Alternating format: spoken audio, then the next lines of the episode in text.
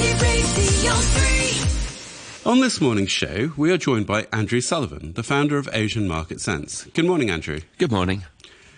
And by Ben Emons, Principal and Senior Portfolio Manager at NewEdge Wealth. Good morning, Ben. Good morning.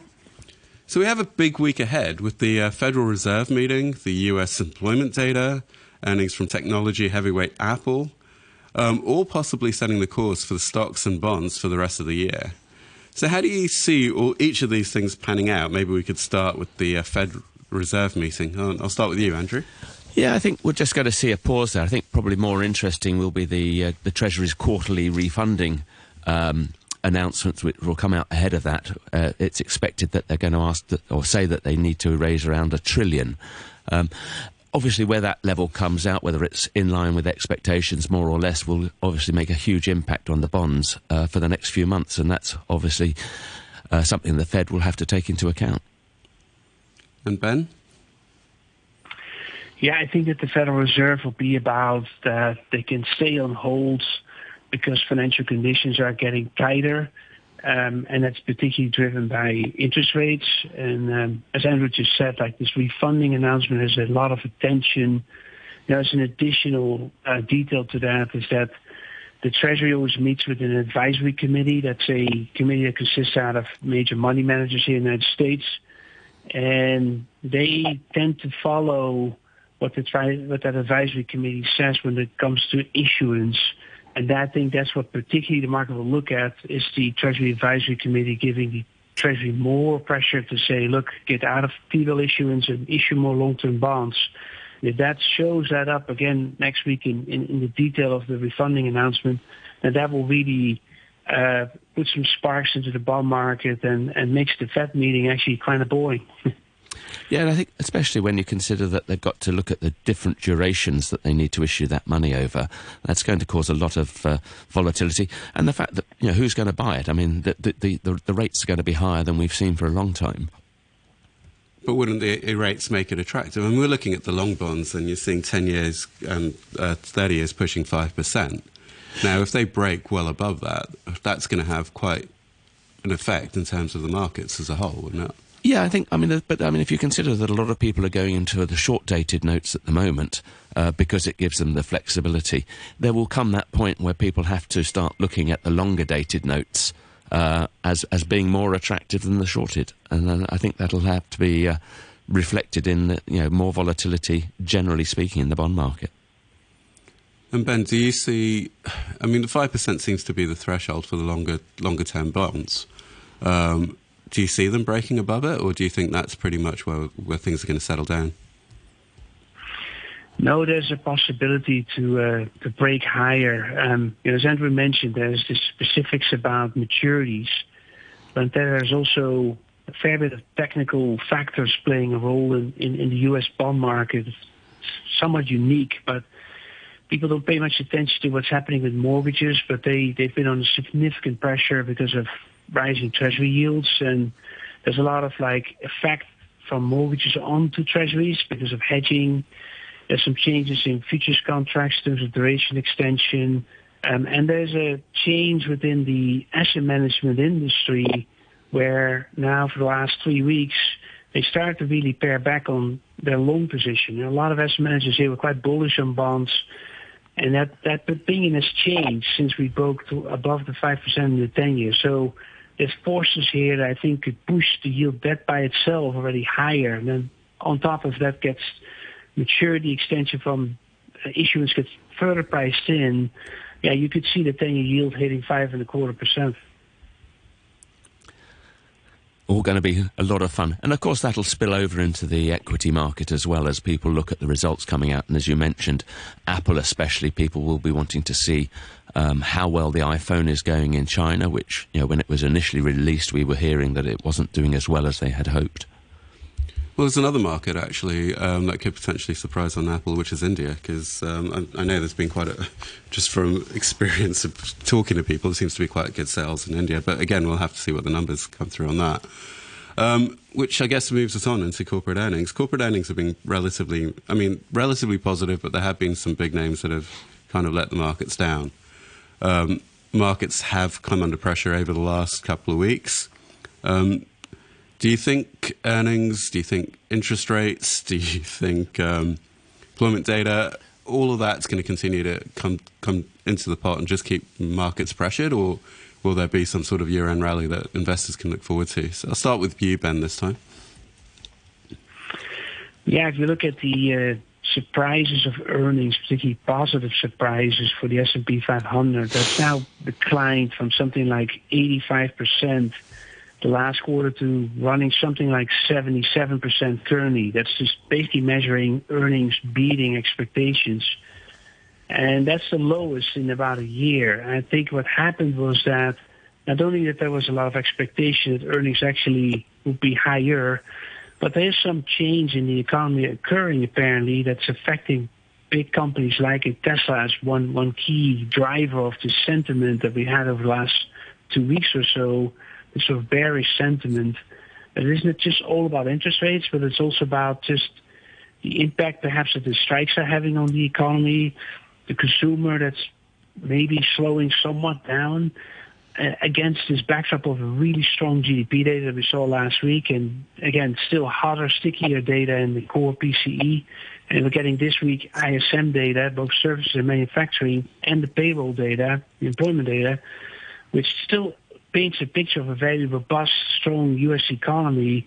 But as hot as it gets, there's also a lot of concern on how it will slow down next year, especially if fiscal spending becomes a major political issue, which I think it will, and that high interest rates start to further impact the economy. I think in, in a company like Tesla is actually very sensitive to all these changes, and I think that's what people are nervous about. That's the first one to show there's potential change in in the future that's bigger. Why these earnings are beating so well? Yeah, and I think I mean I think the thing is that. Uh, you know, we saw a lot of this driving market coming from seven, you know, the super seven stocks as they've been uh, termed, uh, and and and the reality was that most of the market was, you know, priced for, for, for perfection, and if we didn't get perfection, you know, investors are uh, are, are, making radical changes to their uh, their thought processes. I think. Well, Ben touched on some of the economic numbers, and you talked about PCEs, and um, you know, PCEs come down, inflation's starting to come down. Okay, GDP was pretty um, pretty incredible. Um, but you're generally looking at numbers that are starting to come down, and you are talking about stuff going ahead, um, looking ahead that are going to continue to be weaker. So all of that will come into it. The corporate earnings, as we've talked about, not as many positive surprises, are probably in line. I think a lot of them probably a bit worried about employment uh, going forward. So I think there's a number number of negatives there, isn't there not, Ben? Ben? Yes, it would be. Sorry, I, I uh, got for for a moment. I thought you said Andrew. Uh, yes, it would be, and uh, and and I think I think the other aspect to this this AI story that's driven so much those seven stocks and Andrew talked about. Uh, you know, for some time it's now been highlighted over and over. Like if you strip those stocks out, they actually have a flat to negative equity return already for the year. And that does speak to weakness. Um, you know, that within the stock market there's a view that um, this is a cycle that's going to start turning. And so the, this season being a bit more modest in terms of earnings beats, I think awoken people to this view that really to maybe stall out uh, from this big rush that we've had over the last sort of three, four years uh, from, from the pandemic and the reopening and all those things. Um, that we are in an environment where we must accept a higher for longer interest rate because otherwise we will never get inflation under control. And last week's data just showed that it's not that simple to get it really under control. And, secondly, we are in the United States facing a, a significant political uncertainty uh, going into next year. The presidential election itself, but new speaker in the House and views about that fiscal spending has to change, and that that will impact a lot of companies. So uh, it's not a rosy picture as we go from here. It'll also make uh, you know more difficult for the for the Treasury. I mean, they've got to take into account that the deficit's going to go up because rates are going up as well.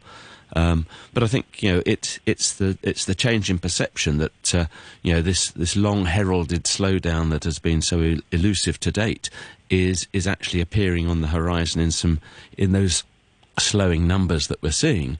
And, and, that's going to make it more difficult for the Fed because they've got to be more cautious then about where they keep rates. And as we've said, they were going to keep them higher for longer. But is that really going to you know, put further stress on the, on the working economy? I just want to move it closer to home now. Um, I'll start with China, and then Andrew, I want to end with Hong Kong property with you. Um, but on China, obviously we've got China Evergrande uh, today, maybe facing a winding up petition in the Hong Kong courts. Um, how much of an effect is that going to have? And Ben, do you cover that from where you are in the US? Not so specifically, but I, I would make one point there that um, as Evergrande is sort of entangled in this legal case, I think what quietly went past by the markets was the default from uh, Country Garden's on one of the dollar bonds, which is highly held, highly sorry, highly held, widely held, sorry, widely held in, uh, in, in U.S. mutual funds. And so I do think it sets a precedent of more of these types of events to come.